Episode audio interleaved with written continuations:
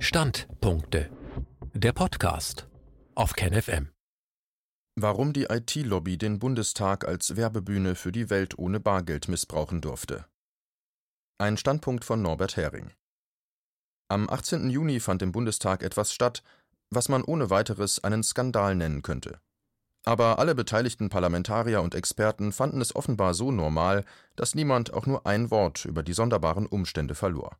Ein Musterbeispiel in Lobbykratie. Wer dem Fachgespräch Welt ohne Bargeld im Ausschuss für Bildung, Forschung und Technikfolgenabschätzung live im Parlamentsfernsehen folgte, der wohnte einer sehr einseitigen Veranstaltung bei. In der Mediathek kann man sich das auch noch nachträglich antun. Der Link findet sich im Schriftartikel. Der Titel ließ natürlich schon so etwas erahnen. Der Moderator zeigte seine Parteilichkeit, indem er seinem Ärger über kleine Einzelhändler und Gaststätteninhaber freien Lauf ließ, die keine Karten akzeptieren wollen. Mit seinen Fragen nötigte er die Vertreter von Banken und Einzelhandel, sich dafür zu rechtfertigen, warum sie immer noch mit diesem unpraktischen, schmutzigen Bargeld hantieren. Der Vertreter des IT-Verbandes Bitkom durfte, assistiert von einem Start-up-Verband, mehrfach ohne Diskussion fordern, dass man nicht Bargeld schützen, sondern stattdessen dafür sorgen müsse, dass alle Einzelhändler und Gaststätten alle Karten akzeptieren. Ein Wissenschaftler pries die Datenkrake PayPal als den tollsten aller Zahlungsverkehrsdienste, ein anderer forderte summarisch mehr Geschwindigkeit bei der Digitalisierung.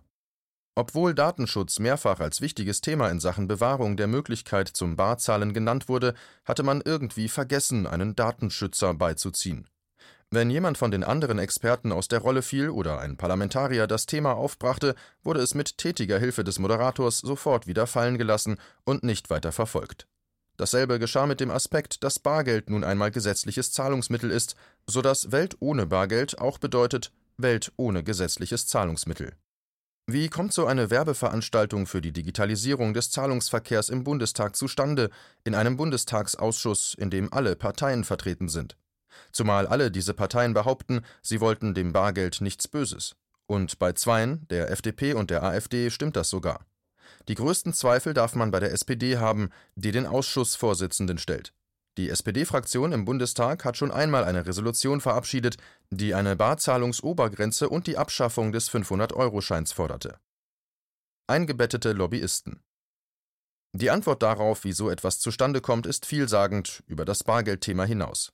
Wie ich bereits in früheren Beiträgen dargelegt habe, hat das Büro für Technikfolgenabschätzung des Bundestages das ganze Welt ohne Bargeld-Projekt von der Konzeption des Untersuchungsprogramms über die Auswahl der Experten und das Schreiben eines Thesenpapiers bis hin zur Moderation des Fachgesprächs an die VDI VDE IT ausgelagert.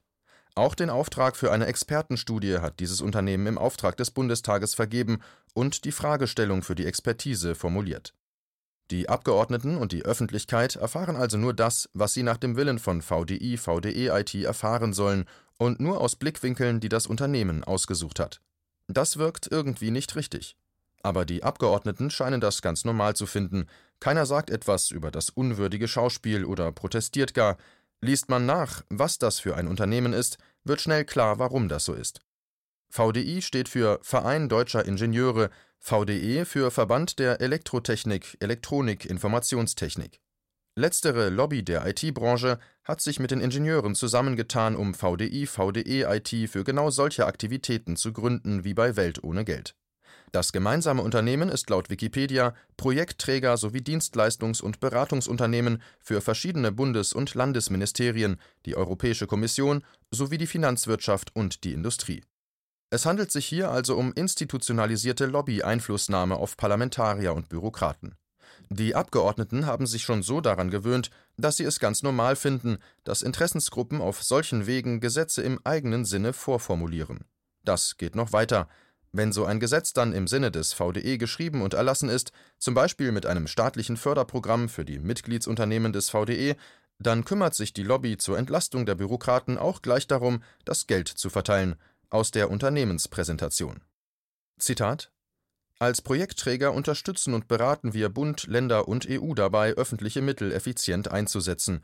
Wir beraten öffentliche Auftraggeber bei der Erstellung von Forschungsprogrammen und motivieren gleichzeitig Forschungseinrichtungen und Industrie, ihre erfolgversprechenden Vorhaben zur Förderung einzureichen.